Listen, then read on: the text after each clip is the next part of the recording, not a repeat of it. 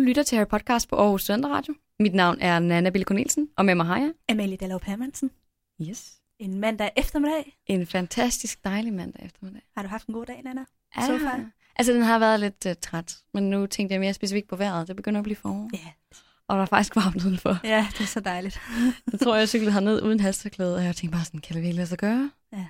Det er dejligt. Ja, det er vildt Det- dejligt. Det gør også noget for humøret, kan jeg mærke. kan Det, jeg, virkelig. jeg er typen, der bliver enormt vinterdeprimeret og virkelig går sådan en øh, zombie-tilstand. Mm. Mhm. Og jeg kan mærke, at jeg er kommet helt ud af den. Så Ja. ja. det er virkelig dejligt. Samme her, jeg kan også mærke, at det virkelig pepper mig op, at det er varmt og blå himmel og sådan noget. Det, ja. Ja. det gør virkelig noget godt for Blomster mig. og... Ja.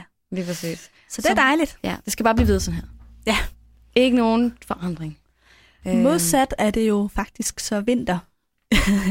Her, hvor vi Ja. ja. snakker om øh, i, øh, i Harry Potter-universet. Mhm. Det er, det er juletid. Det er nemlig juletid. Det er kapitel 12, Polyjuice-elixiren, vi er nået til nu. Mm. Mm. Vi er ved at øh, nå til vejs ende. Ja, selvom man tænker, nu er vi ligesom halvvejs i året, ikke? Men i bogen er der faktisk ikke særlig meget tilbage nu. Men det var det samme med bog 1. Kan du ikke huske, at snakke om det der med, Jo, at det der er var også en rigtigt. rigtig lang opbygning, og så lige pludselig Mm. var det jul, og så var semesteret slut. Ja. Ja. Eller sådan året slut.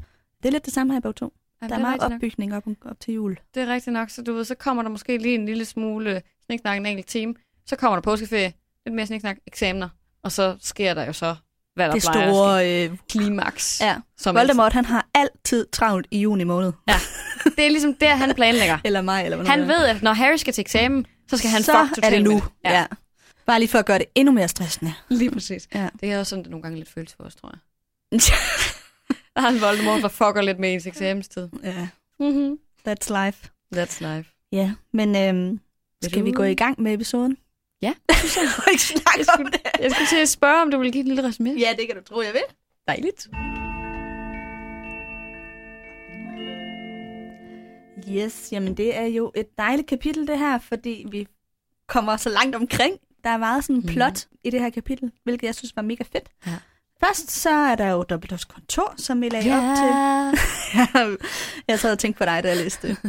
Jeg, Det- jeg blev også virkelig glad, da jeg sådan gik i gang. Jeg var sådan lidt træt i går, da jeg sad og- og læste. Vi havde, Tømmermandsramt. lidt, ja, vi havde haft Tour de Chambre på kollegiet.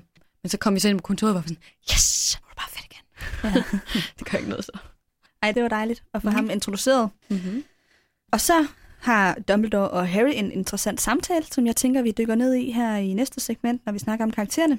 Og som vi ser før, så er det så juletid, så vi hører også lidt om, hvordan de holder jul på Hogwarts. Det er selvfølgelig ikke så meget med, med plottet at gøre, men, men det er mere sådan stemningen og introduktionen til det, det magiske univers. Mm-hmm. Mm. Så lærer vi rigtig meget om Weasley-familiens dynamik. Der er ja. nogle øh, Weasley-relationer, både i forhold til Fred og George og Harry, men også i forhold til Ginny og Percy. Mm-hmm. De er faktisk ret meget med, alle de her søskende Ja. ja. i det her. ja, øh, de bliver, jo, de bliver jo på Hogwarts i julen, det er derfor. Lige præcis. Ja, og modsat stort set hele resten af skolen, så Mhm. mm-hmm. øh, ja. Og så er Polyjuice-elixiren blevet færdig. Og det er selvfølgelig også derfor, at kapitlet hedder Polyjuice-elixiren, fordi den skal jo så i brug. Og Harry mm-hmm. og Mhm. Ron får jo så held med at forvandle sig om til Goyle og øh, Crab. Crab. Ja, det, ej, det var da mærkeligt. Det, Jeg tror også, det er, fordi man plejer at sige crab og girl. Ja, Og man ikke skal girl og crab. ja, det er derfor.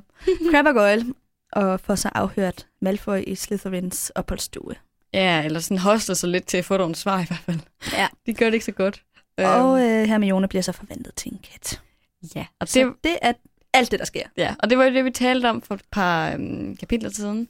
Det her med, at hvis man indtager noget hår eller noget DNA, som ikke er fra et menneske, så kan det altså gå ret galt. Man kan få sådan en æderkop i hovedet, men man kan også godt blive til en kat. Mm. Øh, Eller sådan halv kat, halv menneske. Hun er sådan Ja. yeah. en blanding. Øh, Ja, det er hun, fordi hun bliver jo ikke transformeret sådan anim- animagus-style til en Ej, kat. det er ikke en an, øh, ny Madame Hun bliver- Norris, nej. der ligesom hopper frem. Altså, Nej, hun er sådan en humanoid kat, hvis man kan kalde det Ja, det. ja, Menneskekat. Ja. ja. mærkeligt. ja, men øh, det er sådan ligesom i grove træk handlingen for dem, der ikke lige kan huske det her Ja, ja, der, kapitel. der Der, sker meget, der sker rigtig meget. Mhm. Mm. Og det er også nogle vigtige øh, og meget ikoniske scener, især den her forandring ved, med Polyjuice-lektien, som vi jo også faktisk lige øh, så i film 2. Vi har jo været inde i øh, Musikhuset mm. her sidste uge for at se øhm, Harry Potter and, Chamber and, Se- and the Chamber of Secrets in uh, Concert, hvor vi så også snakkede lidt om den her scene. Men det kan I høre om senere. Ja, kommer et lille afsnit om det. Mm-hmm. Nå, lad os gå videre til karaktererne.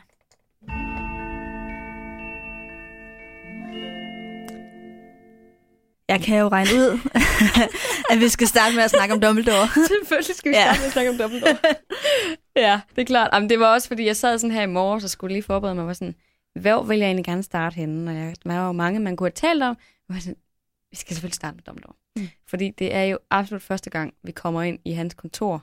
Og det er jo en kæmpe stor oplevelse for Harry. Han er pisse bange, fordi han tror jo, som altid, at han skal straffes, eller at der er nogen, der tror, at han er ond eller sådan noget. Ikke? Mm. Og det har jo vist sig igen og igen og igen, at Dumbledore, han aldrig mistænker ham for noget som helst. Men alligevel så er han altid bange for, at han bliver smidt ud alligevel, ikke? Eller noget værre. Jeg ved ikke altid lige, hvad han tror. Men han siger i hvert fald, eller tænker, det øjeblik, han kommer ind i kontoret, at hvis det ikke var, fordi han havde været så bange, så ville han virkelig have nyt at udforske kontoret. Mm. Det er det mest spændende lærerkontor, han har været inde på hele semesteret. Ja, han har været inde på nogle, et par stykker. Ja, og aldrig af gode årsager. Nej. Eftersidning, fordi lige efter det der med bilen, ikke, der kom det ned på Snapes kontor, ikke? Jo. Ja, det er ikke... Dilericks kontor for at skrive autografer. Ja, og- ja, ja, ja, ja. ja, Lige ja. præcis. Har han lige nogensinde været inde på øhm, McGonagalls kontor? Det har han vel ikke? Ikke nu, tror jeg. Nej, det kommer han først lidt senere, tror jeg. Jamen, det er Jeg også kan langt. faktisk ikke huske. Nej, jeg tror måske i forhold til alt det her aura-træning måske. Ja, det kan godt være. Nå, Øh. Anyway. Sidespring. Men kontoret, det øh, beskriver han som værende meget stort, smukt og sådan cirkulært. Og så er der en masse små rokokoborde rundt omkring, hvor der er sådan nogle sølvinstrumenter placeret på. Og de puffer og kommer med sådan nogle små snorlige lyde og sådan noget. Og, og vi får aldrig rigtig at vide, hvad de der sølvinstrumenter er, men det var egentlig noget, hvor jeg selv sad og undrede mig over. Kan det være, at jeg kan finde ud af, hvad de mm. der Mm. sølvinstrumenter er? Det kan I få lidt at vide lige om lidt, hvad det er for noget. Så er der selvfølgelig portrætter af tidligere rektorer hængende på væggene. Der er Dumbledores eget private bibliotek derinde. Og så er der selvfølgelig sorteringshatten og Fox, Mm. mm. som jeg ved, du vil komme lidt ind på Ja. lidt senere. Og kontoret her er jo så det sted, hvor Dumbledore arbejder. Og øh, da jeg var yngre, der tænkte jeg sådan lidt, hvad fanden laver Dumbledore egentlig? For han underviser jo ikke. Ej. Så går han bare rundt på skolen og sådan chiller, eller hvad? Men han er jo lidt mere en- en forskertype, faktisk, tror jeg, vi skal se ham som. En seniorforsker.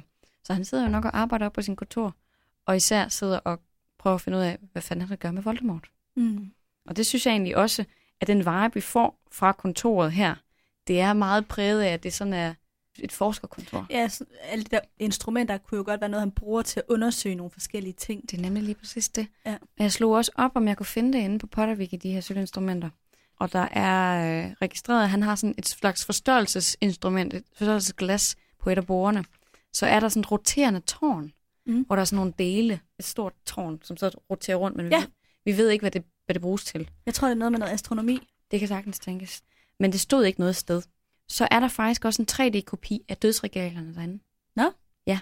Jeg tror ikke, vi nogensinde får det beskrevet, men jeg tror, vi sidder nogle sidder i filmen på et tidspunkt, mens vi er Okay. deroppe.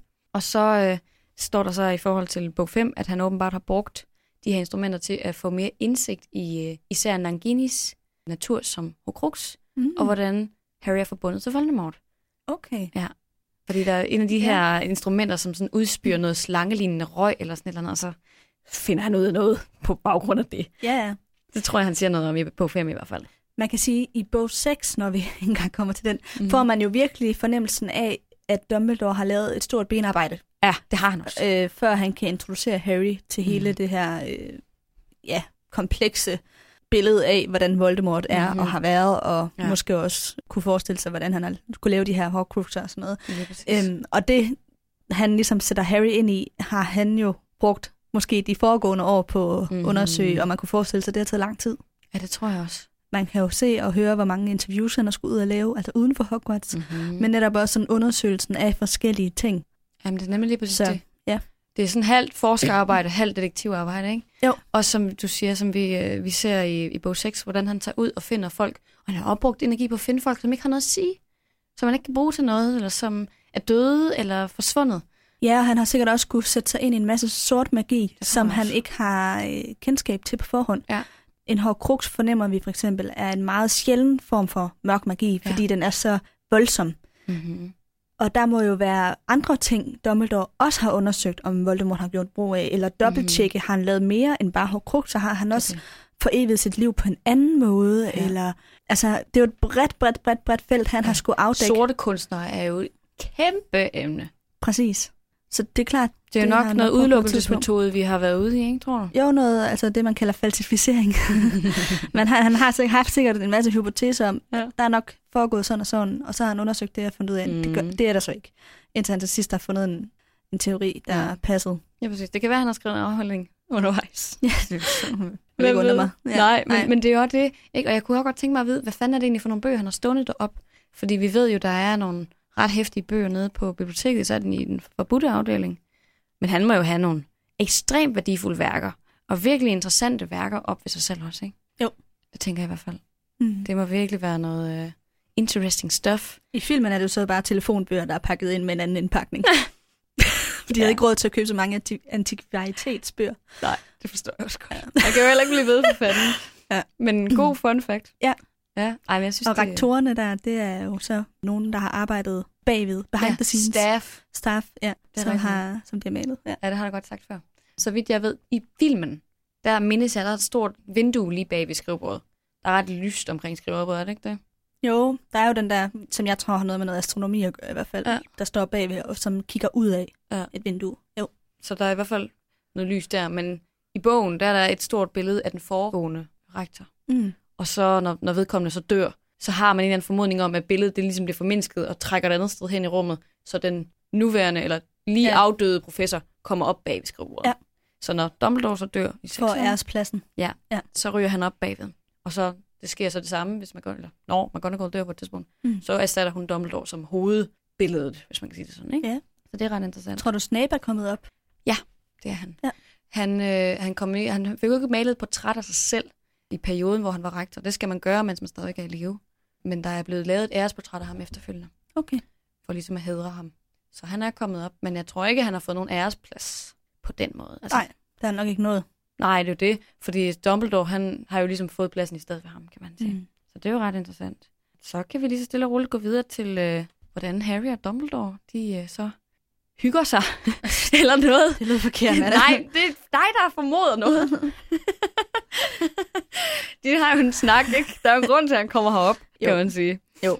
Øhm, Men ikke en lang snak, faktisk. Nej, en utrolig kort snak, faktisk. Som også bliver afbrudt af Hagrid. Hagrid. Hagrid. Ja. ja. Øh, Først så snakker de jo lidt om Fønixen. Ja. Og den synes jeg ikke, vi skal dykke ned i, fordi det, den dykker jeg ned i den magiske verden. Mm-hmm. Og så går de over til det her med, at Harry han bliver overrasket over, at Dumbledore ikke mistænker ham for noget. Fordi Ja. ja. det regnede han jo med, som du sagde. Mm-hmm. Og han får faktisk ikke rigtig forklaret, hvorfor at Dumbledore ikke mistænker ham. Nej. Dumbledore siger bare, nej Harry, det gør jeg ikke. Okay. Altså, Fedt. Tak for det. Mm. super. Og så siger han, men jeg må alligevel tale med dig. Og så bliver Harry sådan lidt, huh, fuck, hvad har han nu gjort? Ja. Øh, øh. Og så er det, han øh, Dumbledore spørger ind til, sådan, er der ikke noget, du måske vil fortælle stiller mig? det famøse spørgsmål. Jeg vil gerne lige læse det op, faktisk. Ja. Jeg må spørge dig, Harry, om der er noget, du gerne vil fortælle mig, sagde han venligt. Selv det mindste. Mm. Og det synes jeg, det står så klart i mit hoved, hvordan det er, han siger det i filmen, sådan, do you wish to tell me anything? Jeg synes, det er noget, der bliver sagt ofte. Ja. Og Harry, han er aldrig ærlig. Nej. Han fortæller aldrig. Han, hvad- bruger, han, han tager den ikke. Nej. Han griber den ikke. Aldrig. Og øh, jeg, jeg føler, det går igen mange gange i den her serie. Er Mm. der noget, du vil fortælle mig? Nej, det er, det er der ikke. ved både Harry og Voldemort. Ja, Han lige spørger præcis. jo nemlig også Lige præcis. Voldemort om det her. Ja, det er ja. Ja. nemlig det. Jeg slog nemlig op i kapitlet, eller to-tre kapitler længere henne, mm-hmm. hvor det så er Amado Dibbet, der spørger Voldemort om det samme, i forhold til, øh, om han ved noget om de her angreb. Mm. Altså, Voldemort vil jo ikke afsløre det, det er jo ham, der gør det. Men, ja, sjovt du spørger. Jeg har, faktisk mig! jeg har lige været dernede. Ja, skal jeg fortælle, hvordan man kommer ind? Mm. Så det giver jo god nok mening, men, men jeg sad også og tænkte i forhold til hele den her situation, hvor han stiller ham spørgsmålet. Hvad ville der ske, hvis du bare var ærlig? Mm. Hvis, især det her med slangevæsken, det er jo det, der går ham mest på. Ja, han har ligesom to ting, der bekymrer ham Ja. ja. i, i det her kapitel. Mm-hmm. Mm. Et, at han kan tale med slanger, og Mhm. mm. derfor er alle bange for ham. Mhm. Mm. Og to, at han øh, er begyndt at genoverveje det her med, at han måske skulle have været på Slytherin, Lige øhm, præcis. Øhm, som han jo bestemt ikke har lyst til at identificere sig som. Og det er så også derfor, at han tager fordelingshatten ned over hovedet for at tjekke, Lige præcis. er du stadig sikker på, at jeg nok egentlig skulle have været på Slytherin? Og det er så der, hvor den så siger, jamen, jeg står stadigvæk ved det, jeg havde sagt Mm. ja. Ja. sidste år. du vil klare dig godt på Slytherin. Ja, og det er jo ikke det, han vil høre. Nej, det øh, må man sige. Ja. Så jeg tænker sådan lidt, altså, hvis han nu havde været ærlig og sagt, jeg har faktisk en lille Jeg går og grubler over noget. Jeg har en krise, en mindre eksistentiel krise, over at jeg er slangevisker. Kan du ikke berolige mig? Ja. Hvad tror du, Dumbledore havde svaret til det? Jamen, det er jo sådan set det, han svarer lidt på til sidst i den her bog, hvor han Mhm. siger det der med, det er ikke dine evner, det er din valg, der gør dig Ja. til den der du er. Det er en klassisk Dumbledore-citat. Mm. Mm. Så jeg tror, han vil svare noget i den retning. At ja, du kan slangeviske den, men det betyder jo ikke, at du bruger det på en ond måde. Nej. Bare fordi historien har klassificeret dig som en ond evne, betyder det jo ikke at være det. Nej. At du er det. Eller sådan, altså, ja. Jeg tror, det er meget, meget vigtigt for Dumbledore at adskille det der med evner og personlighed. Mhm. Mm. Fordi han, ser, han synes, det er så vigtigt. Jeg tænker det her med ens grundlag, ikke? hvad det er, man kommer af, hvilket ressourcesæt man har blevet fordelt til start med, om det så er godt eller skidt, ikke? om du ikke har noget som helst, om du er sådan en som Neville, der starter ud med at være en taber, og så alligevel får foretaget nogle gode valg og får nogle gode venner, og så Mhm. får arbejdet sig op, eller om du er sådan en som, som Harry, der måske har fået nogle lidt ubehagelige evner. Ja. Fordi man kan sige, det er svært at sådan sætte det i relation til vores egen verden, fordi der er jo ikke nogen af os, der er født med nogle overmenneskelige evner eller sådan noget, vel? Nej, så skulle det jo være, hvis man havde sådan en eller anden Så er det mere noget med baggrund, ikke? Hvis man er født ind i en meget rig familie, Jo. eller en meget snobbet familie, eller Jo, men jeg tænker, man kan jo også godt have sådan en eller anden... en Øh, specifik race, kunne det også være. men nu tænker jeg lige på, sådan, hvis man skulle s- koble også det der med sådan, at have en eller anden evne, som andre ser som farlig. Mm-hmm. Der er jo forskellige sådan, psykisk personlighedsforstyrrelser, sådan noget, Ja. ja. øh, former for psykopati, hvor du for eksempel mangler Det er em- sandt. empati. Ja. Ja. Så bliver du automatisk Klassificeret. som- klassificeret som en ond menneske, og det er man Ja. jo ikke nødvendigvis. Nej, nej. Man bliver bare nødt til at lære sig selv den evne på en anden måde. Mm-hmm. Og selvfølgelig også, ja, altså det er selvfølgelig ikke det samme, fordi der er det, at man mangler en evne. Harry, mm. han Mhm. har en evne. Ja. Så det er ikke det samme. Men det er det, jeg tænker, at så kan man... Altså, hvis man bliver set som noget, være noget, noget andet, eller marginaliseret på en eller anden måde. Mm. Mm. For eksempel, at man tilhører en race, som der er nogen, der ser ned på. Ja, det kunne det Eller måske at være. man er meget rig, eller meget fattig, eller sådan stikker ud af samfundet på en eller anden mm. Mhm. måde, ikke? Så kan man stadigvæk godt være et godt menneske, til trods for, hvordan andre ser på en. Præcis. Det er jo det, der var min. Jamen, det, det er bedre. Men jeg synes også, din forklaring er rigtig god. Det var sådan set øh, det, jeg havde til domdom. Ja, Jeg har heller ikke mere. Men jeg synes lige, vi skal dykke lidt mere ned i Harry, Mhm. mm. øh, i forhold til det her med, at han også... Noget, jeg ligesom la- tænkte lidt over i det her kapitel, det var, at han faktisk føler sig skamfuld. Det er ikke nok med, at han er, øh, er usikker på, hvem er jeg som menneske, og har den der identitetskrise, som mm. du Mhm. sagde. Så skammer han sig også over sig selv, at han har de her evner. Ja. Ja. Hvilket øh, er jo, ja, forfærdeligt. og også ærgerligt, at han så ikke vælger at snakke med Dumbledore om det, fordi mm. det Mhm. kunne måske hjælpe lidt på det. Ja, det kunne godt være, at han så ikke havde haft gået igennem krisen på samme måde resten af den her bog, ikke? Jo. Kunne have af, eller være faldet til ro i det lidt tidligere, Ja, affundet sig med, at han havde den. Ja. Og det ikke betød, at han var dårlig eller ond eller noget som helst. jeg sidder lige og tænker sådan din sammenligning med, at hvis man har et eller andet karaktertræk, som andre opfatter som forkert, at det, det er egentlig meget bedre end det der med, hvis man har en altså, psykopati eller et eller andet, ikke? Fordi det, men jeg synes egentlig ikke, man kan sammenligne det med det. Det var lidt dumt, jeg sagde det. Men, men det der med, at, at andre ser et eller andet karaktertræk ved dig, som du så skammer dig over mm-hmm. på Mhm. grund af andres reaktion på dig. For han har jo ikke skammet sig over sin skam, øh, skammevisken, slangevisken før nu. Nej. Det er Han- først, da andre fortæller ham, du, det er forkert ved dig. Lige præcis. Og altså, ja, den kobling, synes jeg, er nemlig meget interessant, fordi Ja. ja. hvad er det for nogle karaktertræk, der er i vores samfund, som vi skammer os over, hvis vi har dem? Ja. Det kunne være overvægt. Det kunne også være en eller anden form for øhm, en mental sygdom eller sådan et eller andet. Ja. Som du så får at vide, du er dårligere på grund af det her. Ja. Det, Præcis. det ville jeg godt kunne. Eller nogle omstændigheder, du måske ikke selv har tænkt over, Ja. men som andre tænker over. Det kunne være Og- seksualitet. Det kunne være, altså Ja. virkelig mange Ja, ja. ting, ikke? Køn. Ja. Ja, det kunne være mange ting, så den, den er ret interessant, Jamen det er det, det er det. Og det er først nu, hvor der er andre nogen, der har pointet det out for ham. ja, At at, at han, han- han begynder at tænke over det. Det er præcis, fordi hvis de bare havde været sådan, ja okay, han kan snakke med slanger, fuck det. Man kan sige, inden han starter på Hogwarts, Mm-hmm. kender han jo heller ikke de fire kolleger. Nej. Og det er jo først, da Ron fortæller ham, der er noget galt med Slytherin. Mm-hmm. at han tænker, uh, så vil jeg ikke på dem, Ja. Mm. ja. eller over med dem, fordi han, han kender dem jo ikke. Han ved ikke, hvad de står for, han Nej, ved nej. ikke, hvad det er for en kollegie. Så det er totalt arbitrært, han bare er sådan, åh, oh, så skal jeg ikke over på dem. Det er det. Øhm, Altså det er totalt, hvis han ikke havde mødt Malfoy, og ikke havde mødt Ron, så var han jo nok ind på Slytherin. ja, det var han nok. Det må man formode. Ja. Og jeg ved ikke, hvordan han havde klaret det helt mentalt, men evnemæssigt han havde sådan, det klaret det fint. Det tror jeg. Ja. Han passer ikke til resten af kollegiet, men jeg tror, det var det, vi snakkede om. Det er ikke alle på Slytherin, der er onde. Hans søn ender også med at gå på Slytherin, og mm. Mhm. har det faktisk fint der. Mhm.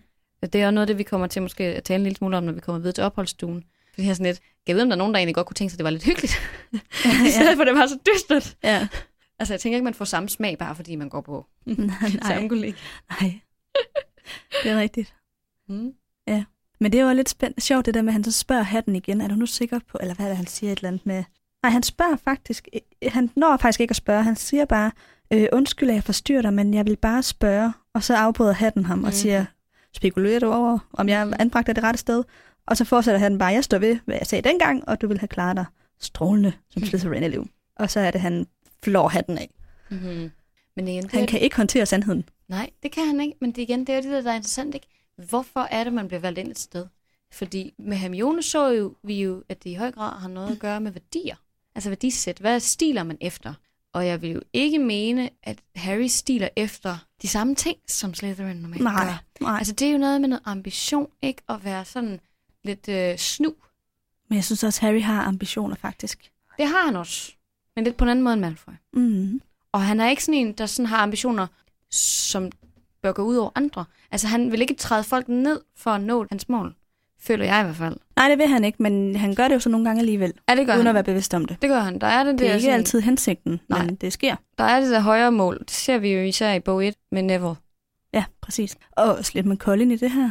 Sandt. Det har jeg jo kritiseret ham lidt for, hans Mhm. mm. måde at håndtere Colin på, synes jeg jo ikke er Mhm. særlig sød. Nej. Men det er noget, han vokser med. Det er i hvert fald det, jeg synes, vi især ser i forhold til Neville og Luna. Han bliver ja. Ja. bedre, og han bliver bedre, men du ved, han er så vant til, at det er ham, det går ud over. Og jeg tror ikke, han kan se, når han sover nogen andre. Mm. Han er vant til at være den, som andre er efter. Det er derfor, altså det er jeg helt sikker på, at det ikke er bevidst. Nej, nej. Det, tror jeg det, det er ikke, fordi han er ond eller noget. Nej, men det er interessant. Mhm. Jeg tror ikke, han havde klaret sig godt mentalt der. Nej. Jeg tror, han ville have svært ved at få venner, og ville have svært ved at passe ind. Og så også det der med, at han altså, var den, der slog Voldemort ihjel, eller hvad fanden han lavede, da vi i bog 1. Altså, det, det tror jeg bare ikke rigtig ville sådan... Jeg tror, han ville have en mærkelig identitetskrise på Slytherin. Det tror jeg også. Men man kan sige, det er jo også godt, at han går på Gryffindor, fordi så er han sammen med Ron og Hermione, mm. Mhm. og dermed også Rons brødre, Ja! som øh, er geniale i det her kapitel. Jeg elsker Fred og George. Harry er jo rigtig ked af det, fordi at alle er bange for ham. Mm-hmm. Og det er ikke rart at være den, folk er bange for. Nej. Og Fred og George, de synes jo tydeligvis, at det er totalt tåbeligt, at andre elever er bange for Harry. Ja. Så Mhm. Ja. de vælger at tage en komisk distance til det, og øh, simpelthen gå og råbe ned ad gangene, sådan, gør plads for aftageren. ja. Og Det, er fordi, sådan- det var, en- de siger sådan, altså, vil du godt lige flytte dig, Percy? Harry skal ned og have en kop te med sin monstertjener. Ja. Finde ud af, hvem den næste er, der skal slås ihjel. Præcis. De er fantastiske.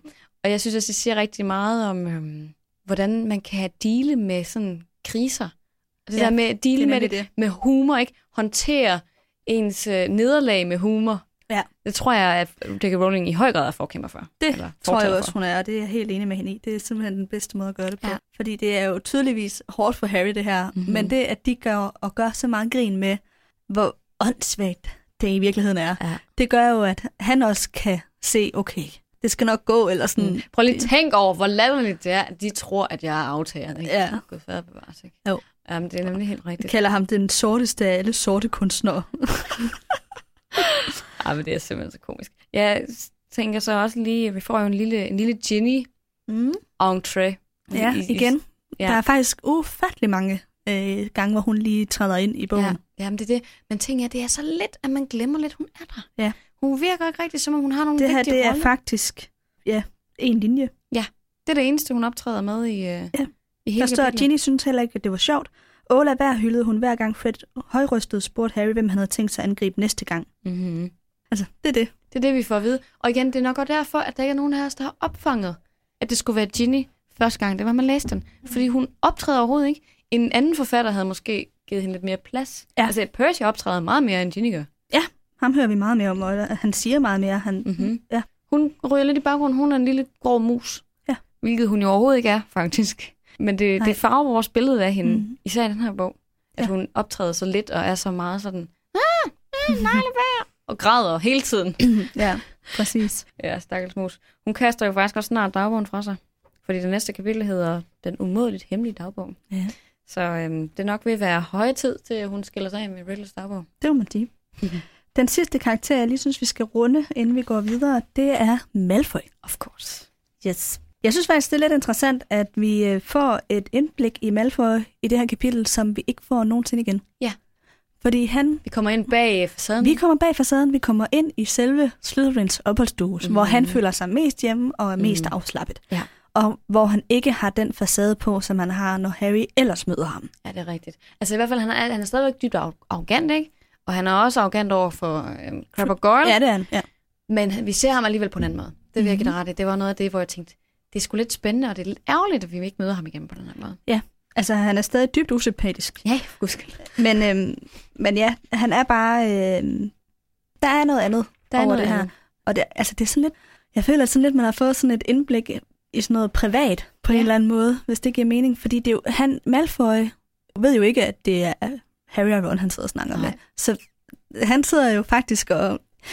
Jamen, Afsløre hemmeligheder, deciderede Ja. familiehemmeligheder.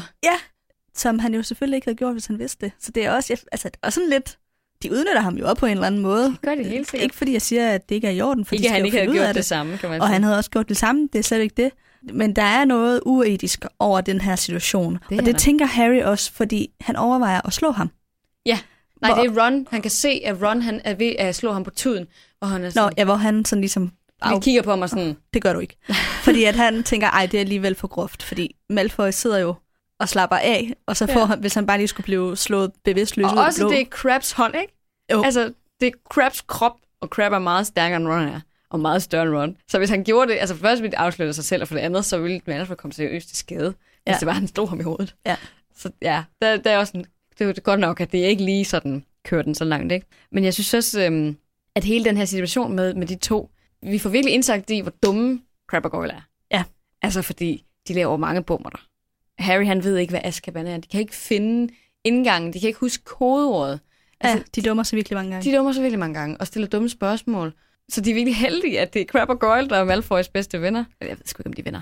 Men hans håndlanger, Ja. Undersåtter. ja, undersøtter kan vi jo godt kalde det.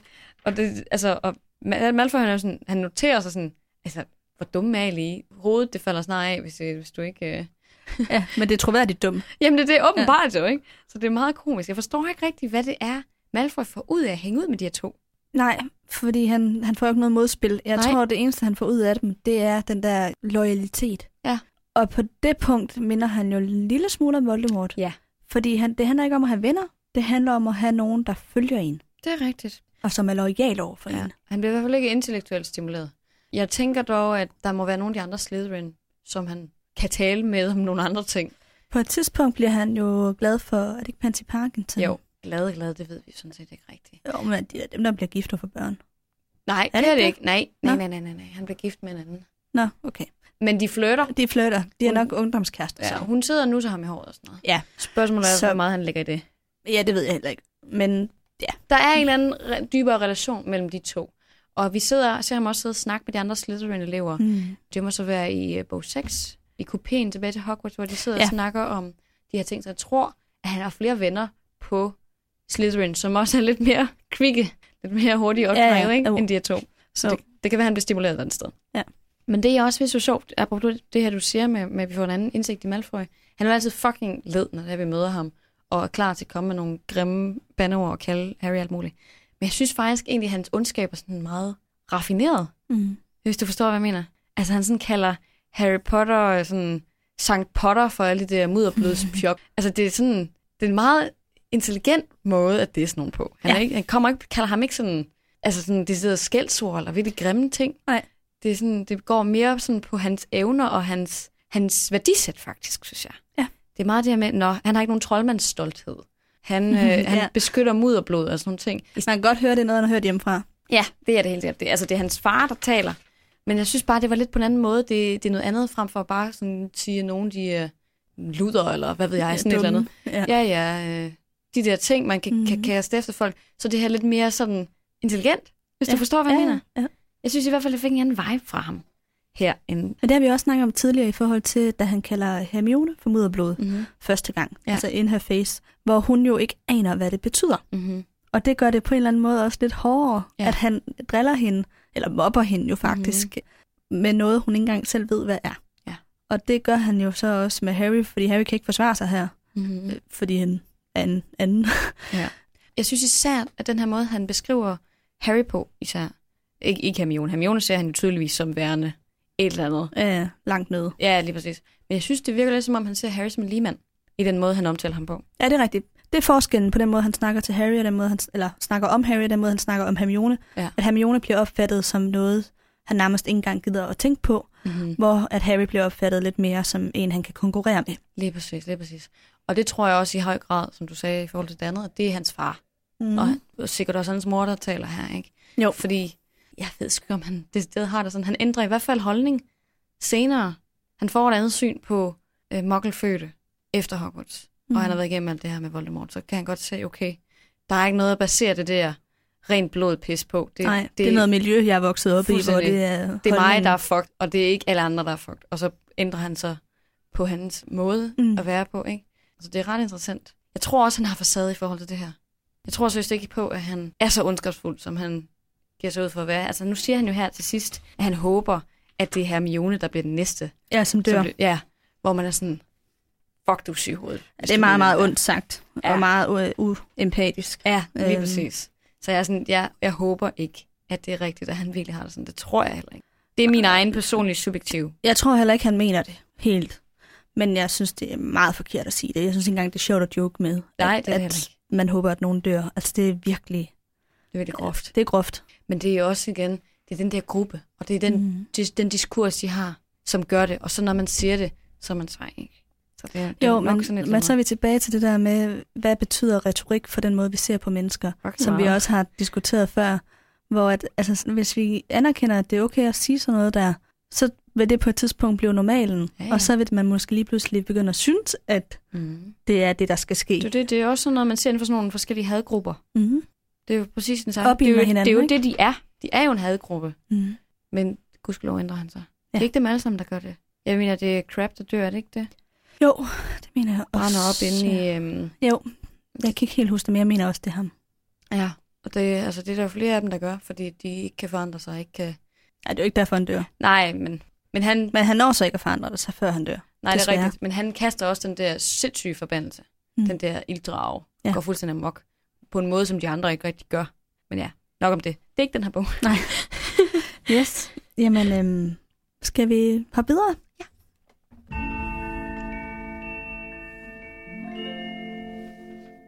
Skal jeg starte med at snakke lidt om Fox? Det må du gerne. Jeg, øh, jeg tænkte, nu har vi fået introduceret et, et nyt magisk væsen, eller Mhm. dyr er det jo sådan set. Og jeg synes, Fox er en lidt interessant fugl eller skæbning. Jeg ved ikke rigtig, hvad man skal kalde ham, fordi En phoenix? Ja, ja selvfølgelig. men, men altså, hvad er det? Altså, er det et dyr? Er det en skabning? Hvad, hvad vil altså, du Altså, sige? jeg tror, du kan... Jeg vil nok kalde ham et magisk væsen. Ja. Men han har jo nok en eller anden grad af bevidsthed, ikke? Jamen, det er jo det. Meget mere en intellekt end andre Og ja. det, øh, dyr, i hvert fald. det er nok også derfor, vi vil kategorisere ham mere over i væsenskategorien. Ligesom, han er nok ikke lige så intelligent som en kentaur. Men der er alligevel noget øh, Der er, dybde. Ja. der er noget dybde. Det er uvist, hvornår Dumbledore fik ham, men man formoder, at det er lige omkring 1938. Mhm. Mm. Og så forsvinder Fox jo så efter, at Dumbledore dør. Fox får kun Dumbledore som... Ja, altså som Han har en mester. han, ja, altså herre. Han når at knytte sig til Dumbledore og ikke andre. Ja. Han, øh, han finder aldrig nogen igen. Og han ser det som sin hovedopgave at beskytte Dumbledore og dem, som Dumbledore ser som sin medsammensvorene, eller hvad man skal sige. Så derfor Mm. beskytter han jo så også Harry, Ja, dem Dumbledore elsker, Ja. yeah. kunne man også sige. og som elsker ham. Ja. Altså, måske nok især. Og det er faktisk fra øh, Fox, at øh, Harrys og Voldemorts tryllestav har fået deres hælerfjer. Mm. Så Så øh, der er lige et bånd der, uden at Harry ved det. tror du, du Dumbledore ved det? Det tror jeg. For det er lige omkring, at Dumbledore får ham, at øh, man tager den der hælerfjer. til mm. tryllestævne. Så jeg har lidt en formodning om, at Dumbledore har haft noget med det at gøre. Jeg ved det ikke. Det er da godt Fordi tænkt. hvordan skulle Ollivander ellers få fat i de fire? Ja, ja, men jeg tænker mere om, om Dumbledore ved, at det er Harrys Ja, det tror jeg godt, han ved. Det har jeg på fornemmelsen. Ja, det, det har han nok fundet ud af på en eller anden måde i hvert fald. Og så har øh, Fox jo så, ligesom alle andre fønixer, de evner, som er udødelighed. Det her med, at de Mhm. brænder op, og så opstår de igen. Og det Mhm. samme sker, hvis de bliver, altså får en dræberforbandelse eller sådan noget. De, Mhm. de kan dø utallige gange og opstå. Men han dør jo så ikke efter, at Dumbledore dør. Nej, han han, flyver forsvinder bare. bare væk. Han forsvinder, mm. Mhm. altså ude i landskabet. Ja. Og så er han helende kræfter. Det får vi så også at se i den her bog med mm. de Mhm. her øh, tårer. Ja. Så kan øh, fønixer teleportere sig, ligesom husalfer, Kan de til... Nå, ud de- og ind af områder. så de behøver faktisk ikke engang at flyve. Det gør de nemlig ikke. Der er et, s- på et tidspunkt, hvor Dumbledore han laver sådan en klapper med hænderne, Ja. hvor, for, altså, hvor han... Ja, Øh, øh, det- hvor han forsvinder. Han laver den der meget dramatiske ja, exit, ikke? præcis. Nu Ja. Kan jeg, ikke lige, er det ikke, jeg tror, det er, Det er på bog 5. fem, Ja. ja. ja, på 5. Det er, hvor Nidkær forsøger at øh, Hvor han Få ham øh, arresteret. Ja, lige præcis. Ja, lige præcis. Og der, der øh, er det Fox, der teleporterer Dumbledore væk. No. Man tror, det er Dumbledore, der gør det, men det er det ikke. Det er Fox. Cool. Mm. Mm. Ja, så den kraft, Han han eller hvad man skal tele- sige, har man. Han, han også. teleporterer sig vel egentlig også ned i øhm, grotten, gør han ikke det? Jo, det tror jeg. Mm. Ellers så ville han vel ikke... Der Men er, der- indgangen er selvfølgelig åben, Ja, og det er jo den vej, de kommer ud igen. Ja. Så men det ja, er vel hurtigere bare lige sådan... ja man kunne tro, at... Ja, jeg ved det ikke. Men i hvert fald har han evnen, så det kan han gøre. Så har han den her mega smukke sangkraft, Mm. som minder lidt om en nattergal, som skulle få folk til at få nogle helt bestemte følelser indeni. Det oplever vi også til Dumbledores begravelse. Mm. Og så den super styrke, som betyder, at han kan bære en helt enorm vægt. Ja, det siger Dumbledore også i det her kapitel. Og så er han jo så villig til at kæmpe og dø for dem, som han føler troskab til. Mm-hmm. Eller det er alle fønixer. Ja. Og Dumbledore har så valgt at opkalde Fox efter Guy Fawkes. Kan du huske, vi diskuterede det der med Sankt Hans, som var ja, Guy ja, Fawkes ja, Night? Ja, ja. Det er efter ham, at Fawkes er opkaldt. Fordi Det han skulle gerne vil øh, smadre parlamentet. Nå, men jeg tror, det er det der med at sætte ting i brand. Ja. Ja, og så Start, lidt rebelsk måske. start noget nyt måske. Ja. Det der med, at man fjerner parlamentet for at kunne bygge noget nyt op. Ja, jeg ved det ikke. Måske. Han er i hvert fald opkaldt efter ham. Og øhm, så har jeg en lille fun fact om Fox i filmen. Mm. Som, Det har du øh, altid. ja, og den har de lavet som sådan en lille mekanisk maskine. Så det, ja, altså Nå. sådan, det, er en, det er en maskine s- med fjer på, Gud, hvor sjovt. som bevæger sig. Og så er de så puttet CGI ovenpå bagefter, eller hvad? Ja, I hvert fald, når den flyver og sådan noget, men når den Mhm. bare er der, for eksempel på Dumbledores kontor og står Okay. og nikker, eller der, hvor den græder og sådan noget. Altså det der bevægelser, den gør, det er, Det er en maskine. det er en rigtig maskine, som står og gør de der bevægelser. Nej, hvor fedt. Og det ser ret ægte ud, synes Mhm. jeg. Faktisk så øh, ser det så ægte ud, at skuespilleren, som spillede Dumbledore i den her film, Richard Harris, han troede, det var en ægte fugl. Han troede, han var- han var sådan, nej, var de dygtige til at træne den der fugl. Den er helt vildt, hvad den kan. Og sådan, den kan sidde stille så lang tid og vente på at komme i gang, og den vipper på de rigtige tidspunkter. Og Ah. sådan, han var sådan, wow. Ej, hvor fantastisk. Ja, Gud, så øh, han sjovt. blev lidt overrasket, da de så sagde, at øh, det er ikke en ægte fugl. Det er en maskine. Også, det er lidt sjovt, han troede, at der fandtes fønixer. altså, han var bare så troet på, at det var en ægte... Det kan være, at han sådan har forestillet sig, at det er jo sådan en eller anden kæmpe papegøje, som de så, du ved ikke, har malet, eller sådan givet et kostyme på, eller sådan et eller andet. Ja, jeg ved det ikke. Gud, hvor sjovt. Men i hvert fald ret sjovt og ret dumt på samme tid. det lyder altså virkelig komisk. Ja. Grineren. Mm. Det var det, jeg havde. Fedt nok. Mm. Jeg har, jeg har to, to små ting. Jeg har lidt om øh, kristendom Ja. i øh, den magiske verden, for det er jo jul, som vi snakkede om. Ja. Og de, kom, de fejrer jo jul, det så vi også i sidste bog. Og gaver og har juledag, det er jo så den 25. må man formode. Ja, Hvor de fordi det så- er England. Lige præcis, fordi de har den her feast hele dagen. Og så, øhm, så kom jeg til at stusse over det der med, at Dumbledore han havde yndlingssalmer. Jeg var sådan, jeg ved væde på, at vi har talt en lille smule om det her før, men det er bare sådan et mærkeligt mix, ikke? Mm. Mm. At smide kristendom ind i den magiske verden, især er det lidt ironisk med de her hekseafbrændinger og alt det her, ikke? Altså sådan hele Mhm. forhistorien Ja. med kristendom og så heksekunster. Burde ikke gøre det her muligt, men jeg kiggede lidt ligesom på, okay, men hvordan optræder det så i den her verden?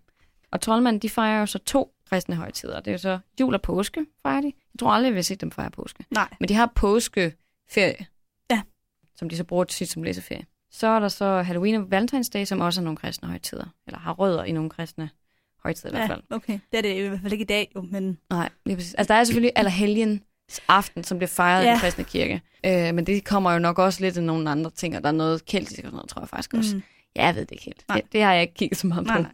Så er der jo selvfølgelig det her med, at øh, den fede munk, han er en romersk-katolsk munk, som så blev henrettet, fordi at der var en mistanke om, at han lavede heksekunstner, hvilket han selvfølgelig jo gjorde. Øh, og Dumbledore selv, han ejer faktisk en kristen bibel.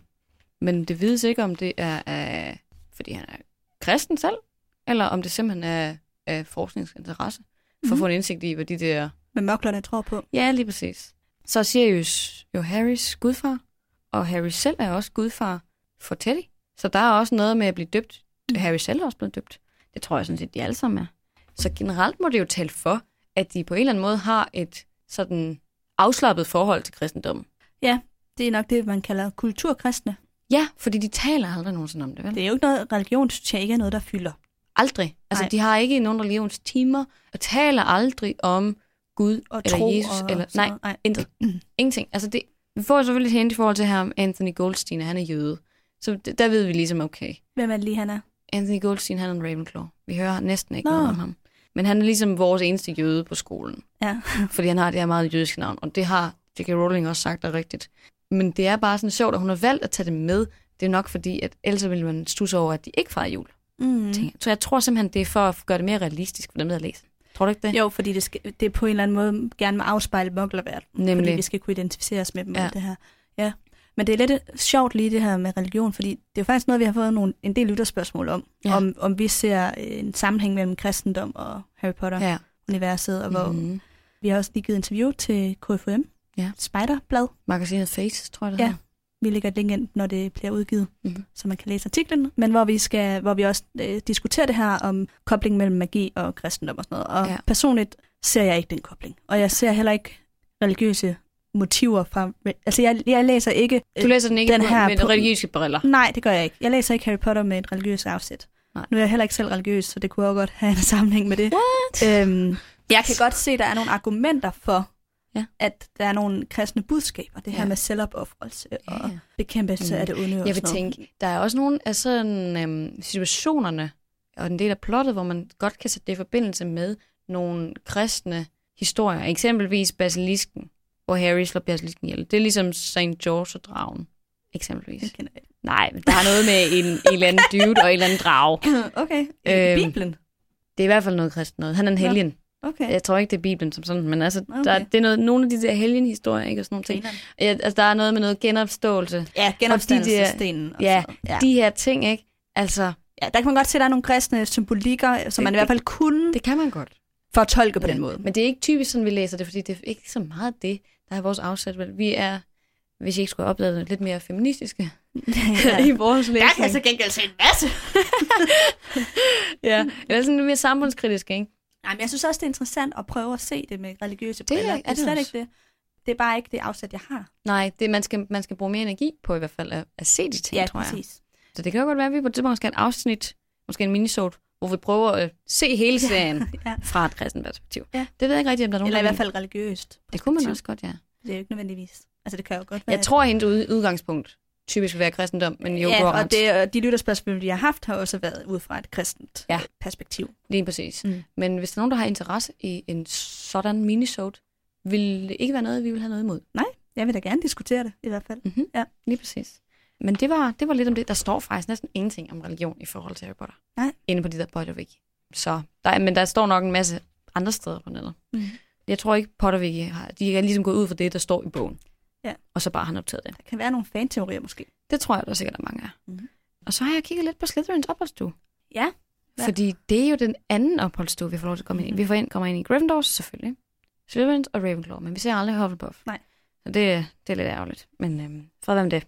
Jeg vil gerne lige beskrive, nu er det meget sådan steder for mig i, den, i det Ja, her jeg kapitel. fornemmer det. Dumbledores kontor, og nu Slytherins. Ja, jamen, der er, der er, jeg synes, det fortæller noget om personerne, Mhm. der bebor de her steder, hvordan stedet ser ud, ikke? Og indgangen... Kan I presse på boligindretningen der, var? Du ved, det hele er jo valgt med vilje fra forfatteren. jo, jo, det er korrekt. Jeg tænker jo bare lige, hvad siger mit hjem så om mig? Dårligt med. Nej. ja. Nej. Overkending aside. yes. Øhm. De kommer ind i opholdsstuen, eller indgangen er ved en fugtdrøbende væg i en blind gang. Ja, den, en blind gang, der ender, og så siger man det her kodeord til den her væg, mm. Mm. og så kører den væk.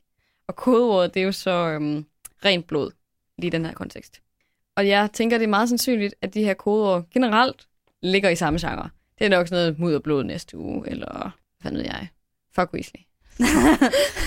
du ved, sådan et eller andet. Det, det ville o- ikke- overhovedet ikke overraske mig. Så er opholdsstuen faktisk øh, halvvejs placeret ind under søen. Ja. ja. Er det ikke også derfor, den er fugtig? Det er nok også derfor, den er fugtig, men det er også derfor, der er sådan meget grønt lys dernede. Fordi at det er faktisk under vandet. Mm. Så det, de ser i vinduerne, er egentlig sådan en undervandskik. Og en gang imellem, så kommer kæmpe blæksprutten forbi, og så kan man se den igennem de der vinduer og sådan noget. Og det der øh, vand og det der skulpen skulle vist være meget behageligt om natten. Mm. Det kunne jeg godt forestille mig. Ja, så kan man ligge sådan, ah, slap lidt af. Det overrasker mig faktisk lidt, at de sådan chillede med ned under vandet. Det havde jeg faktisk ikke regnet med. Så er der så også noget grønt lys fra nogle, nogle lampeskærme, som hænger derinde. Og generelt er hele rummet meget mørkt. Det er sådan bygget i kampesten og sådan noget. Så er der sådan en meget smukt dekoreret kaminhylde, hvor der er sådan et, et stort portræt af en slange, der hænger henover. Og så er der placeret sådan nogle dybe lænestole rundt omkring, sådan nogle læderlænestole og sådan. Så det er egentlig et, et meget sådan smukt dekoreret rum, fordi Slytherin har, Ja. ja. som vi ved, ret god smag, typisk. Mm. De kan godt lide sådan de finere ting i livet og gå op i, at det hele er meget pænt og sådan noget. Men ja, det er meget interessant. Og der har så ikke været nogen ikke Slytherins i opholdsstuen i 700 år, før vores små venner her Mm-hmm. kommer ned i den. Det er jo faktisk ret godt klaret. Jeg Også- undrer mig over, at de faktisk kunne komme ind. Ja. Fordi jeg kunne have forestillet mig, at Dumbledore havde lagt sådan en øh, besværgelse over opholdsstuerne, hvor at, eller tidligere rektorer, sådan at man ikke kan komme ind under påvirkning af polydjuselektier. Ja, det ville da være smart, men man kan sige, øhm, Harry kommer jo op i Ravenclaw opholdsstuen i bog 7. Ja, det er jo sådan set bare, at man kan have kodeord, så kan man komme ind. Det er nemlig så det er det. egentlig ikke særlig svært at komme ind. Nej, det er det faktisk ikke, og det kan jo også godt tænkes, at man måske vil invitere nogen fra et andet kollegie op. Det skal jeg lige, lige til at spørge om. Tror du, hvis nu man er venner med en Hufflepuffer, Mhm. at man så godt må sige, kodeordet det her, kom og besøg mig i aften. Ja, måske. Ja. Vi hører bare ikke om, at det er noget, de gør. Nej, det ville jeg jo tænke ville være okay. Fordi koder skifter jo hele tiden. Ja, ja, så hvis Så- man ikke gider ham på besøg længere, så fortæller Det er du dem nemlig bare det. ikke det nye på Altså, kodeord. så, så er der et nyt kodeord sådan en uge efter, eller sådan noget, et eller andet, ikke? mm. eller tre-fire dage efter. Jeg ved faktisk ikke, hvor tit de, de skifter dem. Men jeg tænker, at det burde der nok ikke være noget i vejen, for vi- vi får i hvert fald aldrig at vide, at man ikke må. Det vi får at vide, det er, at piger må ikke gå op på drengen, eller drengen må ikke gå op på pigers sovsal. Piger må faktisk godt gå på drengene. Ja, Ja. ja. De, de, der sker ikke noget der. Men der er Det gør Hermione jo sådan set også i det her kapitel. Lige præcis, lige præcis. Ja. Men da de forsøger det et par bøger senere, bliver de så smidt ud, ikke? Jo. Det er sådan lidt diskriminerende, lidt komisk. Fred være med det. Men det synes jeg bare var sådan meget sjovt. Altså, Jeg kunne forestille mig, hvis man er mørkelfødt, at man Mhm. mm-hmm. ikke kan komme ind i Slytherin. Det tror jeg faktisk. Ja, måske. at de har sådan en charme lagt over. Mm. Kan man ikke være mokkelfødt og være tidsmænder? Det er måske noget, vi har talt om før. Det ved jeg faktisk ikke. Det kan godt være, man kan være halvblods. Jamen, du kan helt sikkert være halvblods. Det er der flere af dem, der er. Ja. Men jeg... Jeg tror, ikke, man, tror du, man kan være mangelfødt? Jeg ved det ikke. Det kan vi prøve at undersøge. Ja, det må vi nok heller. Ja. Det ville overraske mig meget, hvis der var nogen, der var mokkelfødt decideret. Jeg tror det heller ikke, fordi Slytherin jo ikke vil have mokkelfødte på skolen. Lige præcis. så nej, det kan man nok ikke. Men jeg ved det bare ikke. Men det er måske det der med, hvad er egentlig det vigtigste for Slytherin? Er det, at man har de der karaktertræk, og er ambitiøs, Ja. og snu, er det værdierne, og eller er intelli- det intelligente ting? karakteristikaene? Lige præcis, eller er det de forudsætninger, man kommer med, ikke? Jo, jo. Altså, der er jo også øh, mennesker med anden hudfarve end hvid, der stemmer DF. Ja. Altså, Det er jo det. det, det behøver ikke at øh, Udelukke hinanden. udelukke hinanden. Nej. Nej, det kan godt tænkes. Det er faktisk meget interessant. Det tror jeg, Mhm. vi bliver nødt til at finde ud af, faktisk. Det må vi lige have undersøgt. Og en sidste lille ting, som jeg har om Slytherins øh, opholdsstue, det er, at øh, fra 2006 af, der hang der et portræt af Horace Snobbevum inde i opholdsstuen, for at ære hans øh, bedrift ved kampen om Hogwarts. Der var lige noget Nå. anerkendelse der. Ja, og man kan sådan undre sig sådan, nå, synes de, at det var, at var noget, der var værd at ære, men det må de jo så have ændret sådan lidt. Gør Holdning. han noget vildt i den kamp? Nå, men jeg tror bare, han sådan deltog. Jamen, det, det gør alle lærerne. Jamen, du ved, han har jo lidt mere en ideologisk kamp med, skal man følge det onde, skal man gå med dem, som mm. man Mhm. egentlig ideologisk, det gør han jo ikke personligt selv, men det er der mange af Slytherin-eleverne, der tilhører Voldemort i en eller anden udstrækning, fordi deres familiemedlemmer er dødsgardister, ikke? Mm. Mm. Nogle af dem i hvert fald. Skal man join den onde side, bare fordi, at man tilfældigvis er Kommer blevet fra det. grupperet det. derovre, Ja. eller skal man faktisk kæmpe på det gode side, ikke? Jo. Mm. Og der tror jeg, der er en eller anden anerkendelse, at han... Jamen, det er da også fint. Jeg synes bare, det vil give mere mening at have Snape. Ja, Jeg synes, Snape, det er han hans- hænger på, på kontor. Ja, men det ser eleverne jo ikke. Nej, men det kan være, han snapper også hænger dernede. Men jeg tror i hvert fald, de var sådan, det var godt, snapper om, at du ikke bare sagde, nu deltager vi ikke. Mm. Det var der jo så nogle af dem, der ikke gjorde, kan man sige. Ja, Mm. eleverne i hvert fald. Men Ja. ja. jeg ved det sgu ikke helt. Det må i hvert fald være sådan lidt ambivalent, tænker jeg. Mm. Det her forhold. Men det var det, jeg havde. Så lad os gå videre til frileg. Yes.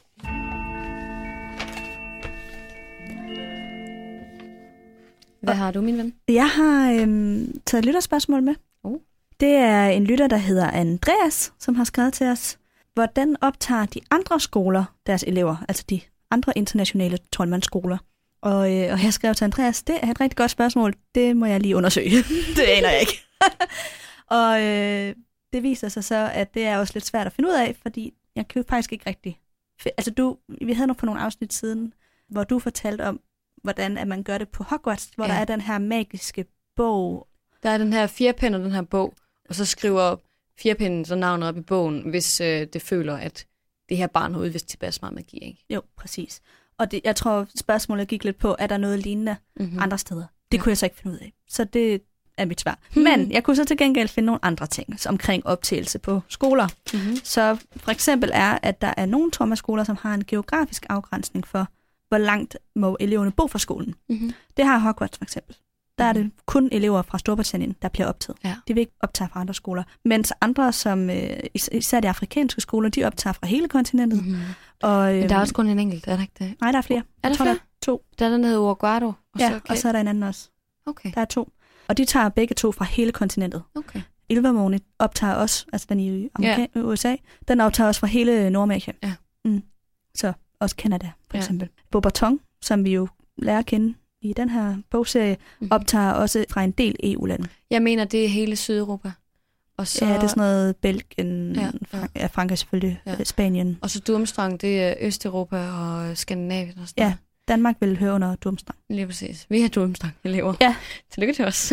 Bortset fra, at uh, Durmstrang så ikke optager mokkelfødte elever. det er sandt. Ja. Så der kan vi Så heller det er ikke så noget. også et krav der. Så kan jeg vide, om vi overhovedet kunne være på nogen. Nej. Jeg ved ikke, om Bob- vil Bobaton måske Nej. optage os? Det tror jeg ikke. Nej. Jeg tror ikke, øh, at... Øh, så skal man flytte måske. Ja. Jeg mener, nu, nu snakkede vi om jo hemmelige steder. Eller nej, vi snakkede om de andre skoler i vores episoder fra Odense. Der havde jeg jo nævnt, ja. Ja. jeg havde hele listen med over, hvad de forskellige, hvor de var placeret, og hvad deres krav var, og alle de her forskellige mm. ting. Og der var jeg ret sikker på, at Bobaton, det kun var sådan noget Frankrig, Italien, Spanien, Belgien, ja. Ja. de der steder. Mm. Så det kan være, at man skal flytte for at, at kunne få lov til at blive optaget et af de steder. Men jeg tror, vi simpelthen ville høre ind under dumstrang. Ja, ja, det vil vi, men Og nu, det, nu er vi bare begge to mokkelfødte jo. Ja, ja, men det er det, jeg tror. Åh, Så der er ikke nogen no satans, chance. Vi har no ikke en chance. chance. Så må jeg lave vores egen. Ja. Men i forhold til Andreas' spørgsmål med den her optagelsesprocedur, så kunne jeg forestille mig, at der er en eller anden form for sporing også på de andre Mhm. skoler. Mm. Altså, vi ved jo også, at ministeriet har en form for kontrol med, hvor meget magi bliver der udført i forskellige troldmandshjem og sådan noget af, Ja. af mindreårige. Ja, præcis. Og jeg kunne da forestille mig, at der er noget lignende Det er der nok. andre steder i verden. Det er nok bare, du ved, forskellige måder at registrere hos. Så kan det være Det i, er nok ikke lige den der pind og bog, Nej, nej. der er. Der er nok bare en, en anden måde. måske i Japan, nu, nu, nu tager jeg bare et eller andet ud af, Den blå luft. af den blå luft, der kunne det være, at de måske, der blev plantet et bonsai-træ, som så voksede eller sådan et eller andet, og så når det var stort nok, så havde barnet udvist tilpas meget magiske evner, hvad ved jeg. Ja, Sådan- ja. Sådan et eller Det andet. kunne være sådan noget. Der kunne være så mange forskellige måder at gøre det på, ikke? Så det er nok bare fantasien, der sætter grænser, kunne jeg forestille mig. Ja. At man kunne godt forestille sig sådan lidt øh, forskellige magiske måder. At, at sådan- registrere evne registrere det. på, ikke? Ja. Eller et glas, der bliver fyldt op med et eller andet. Eller sådan nogle ting, ikke? Mhm. Ja, det kunne være ret interessant at finde ud af. Det kan godt være, at hun snart skriver noget mere om det. Nu øh, får vi mere indsigt i øh, Fas- Fantastical Beasts og alt det her med, øh, med USA. Hvordan de ja. Ja. gør det derovre, når Så filmene... det åbner helt sikkert også for noget mere fra J.K. Rowling. det tænker gør jeg. det. Og det kan selvfølgelig godt tænkes, at hun ikke skriver flere bøger. Mm. Men at hun derimod skriver flere af de her faktabøger. Og dem har hun jo udgivet tre af. Ja, Og og så så har også hun- plus en masse på øh, Pottermore. Ja, men det var også dem, jeg tænkte på. De her små sådan behind Hogwarts og øh, mm. Mm. forskellige ting. Hun har også skrevet øh, selvfølgelig Quidditch gennem tiderne, Bill the Bard's Tales og alle de her ting. Ikke? Mm. Mm. Så jeg tror ikke, hun stopper. Hun skal nok komme med noget mere. Men spørgsmålet er, om det bliver noget, der er canon. Altså som, om det bliver sådan en plotbaseret historie. Det tror jeg ikke. Det tror jeg heller ikke, men det kan godt komme ud som sådan noget fakta. Lige præcis. Ja. Så det er ret interessant. Men lige i forhold til øh, det her lytterspørgsmål, så har vi også fået en del faktisk om Bogota, efter vi snakkede om det. Gud, ja, det er rigtigt. Og det er egentlig ikke fordi, at jeg vil øh, gå dy- øh, snakke om pokkerne nu. Jeg vil bare lige sige til alle jer lyttere, at tusind tak for spørgsmålene. Og øh, jeg tænker, at nu er bog 3 jo næste projekt. så der kommer vi jo helt sikkert til at snakke om det, fordi der kommer det jo til at fylde meget. Hvor var det egentlig, jeg overhovedet fik en masse spørgsmål om gø- pokker? Det var fordi, vi snakkede om, hvorvidt man nogensinde havde set en bokkert i ren form. Ja. Det var et andet lytterspørgsmål. Nå, Har- og så førte det hvordan videre til ser alle det de ud andre. i ren form? Og så var Ja. der en masse lyttere, der tænkte, Ah. det er egentlig interessant. Og så nogen, der skrev noget omkring øh, Alistair Moody. Og, Mm. Så der har, der har været mange... Øh, Ja, det er rigtigt. Jeg kan bare ikke lige huske, jeg kunne ikke lige huske udslagspunktet. Nej, men det, Det det, var et var, var et lytterspørgsmål. andet lytterspørgsmål. Fair nok. Men ja, jeg vil bare sige tak for spørgsmålene. og øh, jeg er ked af, hvis jeg- vi ikke altid lige svarer så dybtegående, men det er også tit, fordi vi tænker, at så tager vi dem op her i podcasten. Lige præcis, lige præcis. Ja. Godt. Jamen, så vil jeg øh, tage den afsluttende fri leg. Hvad har Og- du? Og det ligger i, for, i forlængelse af det, du siger faktisk. Fordi det er ikke så meget at blive optaget, men det er, hvad der sker efter, man har gået på skolen. Fordi jeg På sad Hogwarts eller generelt? generelt, sådan Ja. set. Men, men nu er det Hogwarts, vi tager udgangspunkt i. Jeg sad i går og så film 6 nemlig. Og så sad jeg og tænkte på et tidspunkt, også i forhold til alt det her med Dumbledore og hans forskning og sådan noget. Hvad sker der egentlig efter Hogwarts? Kan man godt gå på universitetet? Kan man godt tage sig en, en videregående uddannelse efter det? Eller er det ligesom endte over biår? Og så vidt jeg har kunne læse mig til, så er der ikke nogen universiteter, i den magiske verden overhovedet. Der er ikke noget, der minder om heller.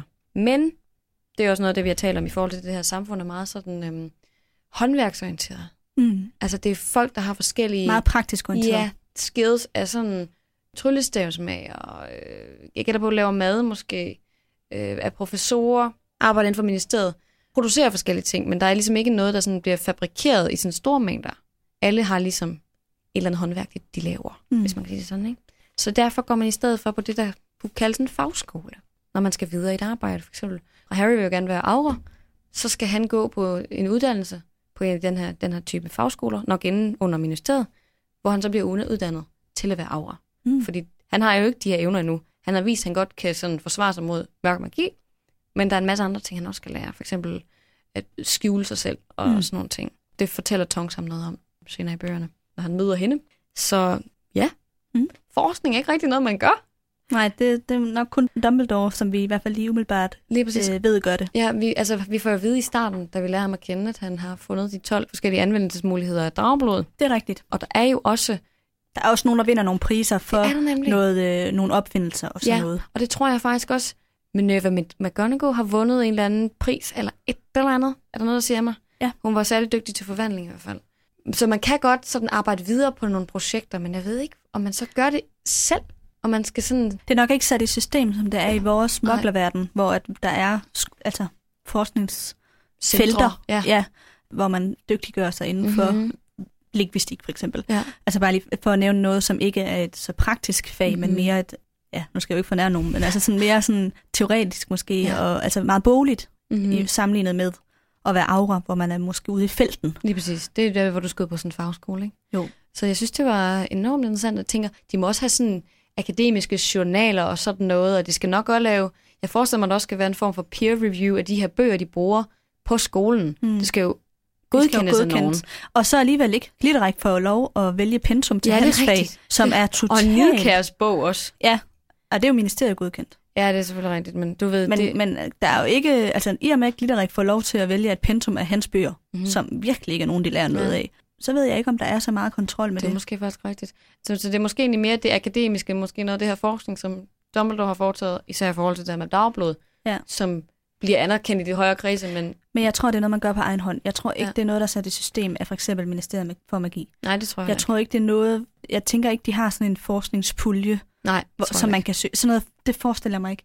Jeg forestiller mig, det er nogen, der har en interesse inden for et eller andet, Ja. Mhm. ja. som Dumbledore og Dragblod. Mm-hmm. Og så har han selv valgt at undersøge det, Ja. og finder sig ud det af er et det. eller andet. Og så er der så en eller anden gruppe et eller andet sted, der så læser det og tildeler ham en pris. Præcis. Det tænker jeg også, det tror jeg, du har ret i.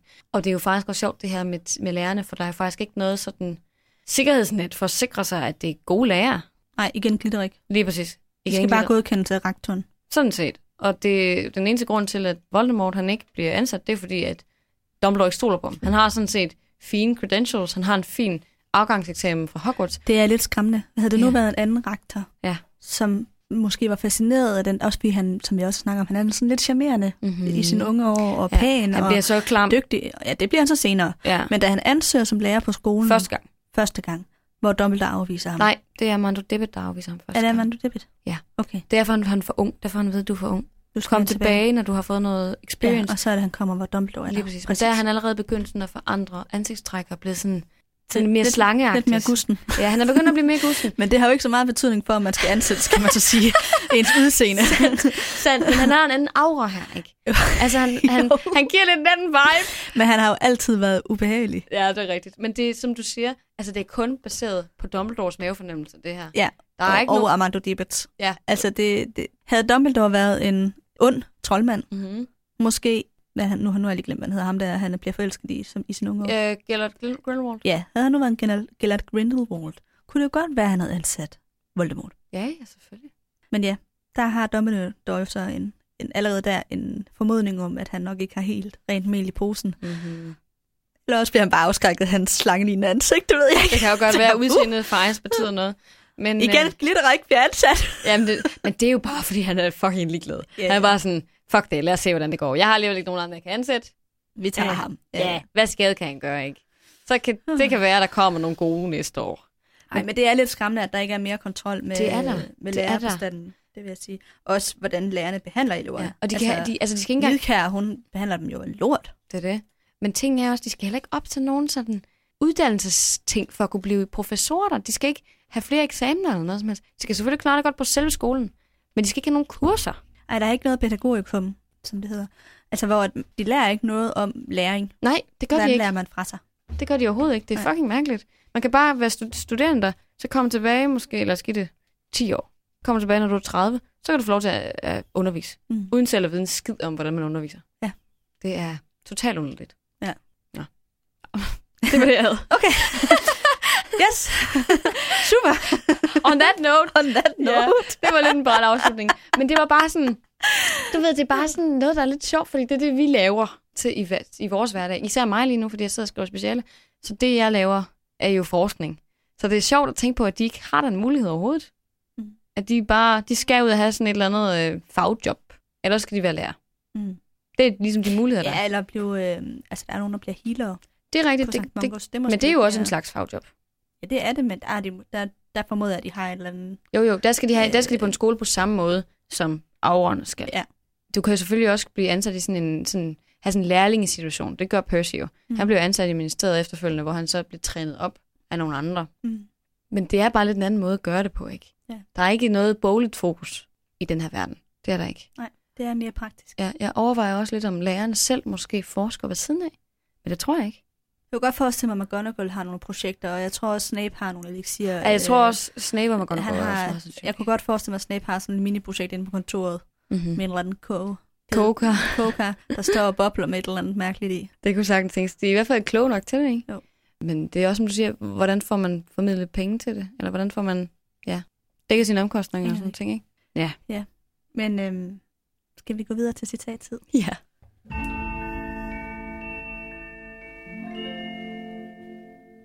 Da jeg sad derhjemme, så tænkte jeg, at jeg ville tage noget med Fred og George, hvor de råber alt det der med Harry og sådan noget, men det har vi jo sådan set snakket om. Ja.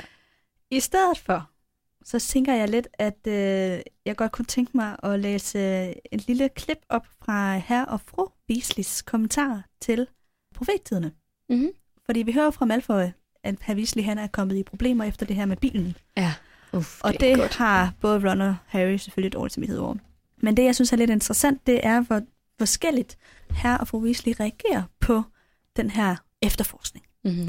Og der skriver profettiderne så, Herr Weasley kommenterede ikke sagen, men hans kone bad reporterne om at skrubbe af, før hun pussede familiens genfærd på dem.